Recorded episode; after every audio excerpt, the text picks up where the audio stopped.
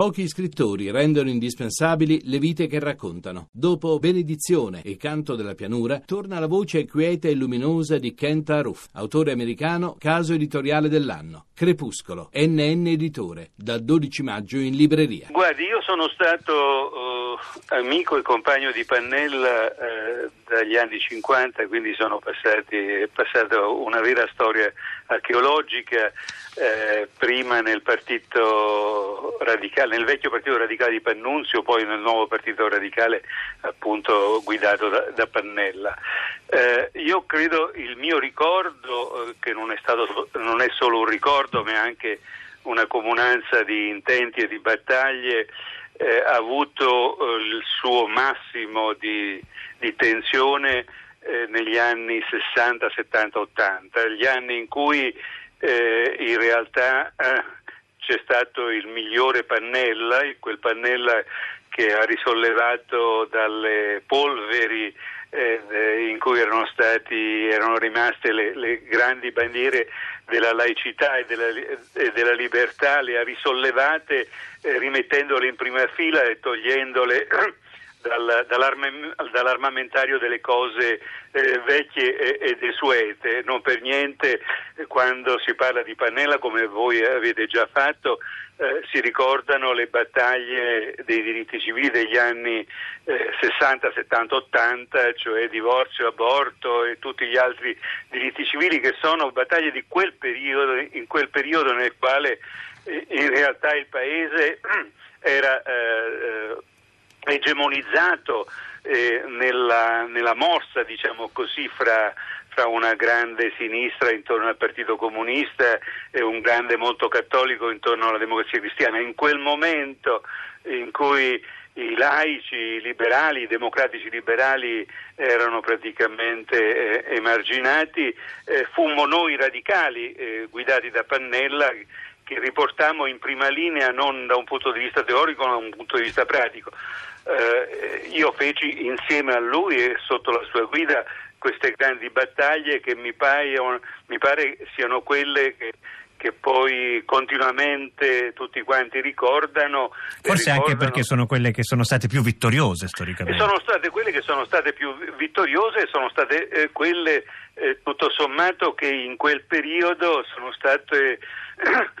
difficili perché in controtendenza, perché eh, interpretavano dei sentimenti largamente diffusi eh, nella, tra la popolazione italiana, nei cittadini, ma che il mondo politico ufficiale, i partiti, eccetera, erano restii a raccogliere, anzi non volevano raccogliere, fu soltanto grazie a quella iniziativa dei radicali che raccolsero che arrivarono a, alla vittoria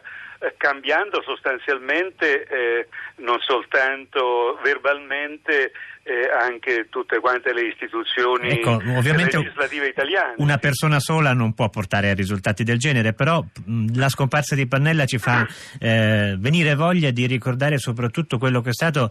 il suo contributo e direi anche il suo stile, la sua allegria, la sua sfacciataggine, anche mh, la sua visione internazionale, il suo guardare all'Europa che è diventata in tempi più recenti un vero faro a cui fare riferimento. Allora non era così. Voi pot- eh, avete giustamente adesso ricordato, lei ha giustamente adesso ricordato che una persona sola non può fare questo e in effetti eh, quelle, quella visione eh, diciamo, eh, della laicità e anche di una visione europea eh, di una civiltà europea, di un'Italia più vicina alla civiltà eh, democratica europea eh, fu il portato eh, naturalmente della leadership di Pannella, ma non solo della leadership di Pannella, ma eh, anche di, di un gruppo di persone che intorno a lui e con lui eh, riuscirono a, a, fare di queste cose che sembravano cose di una estrema minoranza, farne invece in realtà una vittoria della, della, maggioranza e della maggioranza anche della, della, classe politica. E questo a me pare che sia stato un grande contributo alla storia della Repubblica. Mm, stanno arrivando molti messaggi, Vincenzo da Pisa, mi dispiace per la scomparsa del grande disturbatore civico. E ancora un messaggio di Lorenzo, eh, onore a Pannella sicuramente avrà la sua ricompensa, il Signore sa vedere l'animo, qui c'è una lettura direi in chiave religiosa del momento che stiamo vivendo. Francesco Francesco. Eh, Francesco, infine, la non violenza catturò la mia giovinezza. Ecco, vuole dirci ancora una battuta, eh, Teodori, Massimo Teodori, sul stile della non violenza di Marco Pannella? Sì, Pannella eh, riuscì a portare all'interno, del, all'interno di un'azione eh, che era un'azione eh, a tutto tondo politica, anche questa dimensione eh, della eh, non violenza che era fino ad allora ristretta ad alcuni gruppi, eh, soprattutto in Italia, abbastanza marginali, pensiamo a Capitini, pensiamo a Danilo Dolci, e la incorporò una, come un elemento fondamentale dell'azione politica. Diceva sempre Pannella, e a me pare giustamente, che l'azione politica è sempre fatta di, di più elementi che devono eh, interconnettersi tra di loro, eh, uno è l'azione politica di massa, eh, due è l'azione politica della minoranza che, che, che precede nei grandi temi eh, i grandi movimenti, i grandi partiti, e la terza cosa è la capacità dell'azione diretta non violenta eh, che riesce anche con, eh, con, il contributo di singole persone o di piccoli gruppi di persone a portare in evidenza, a mettere in evidenza le contraddizioni di una società fra quello che, eh, che, che è e quello che dovrebbe essere. E quindi eh, direi che la sua non violenza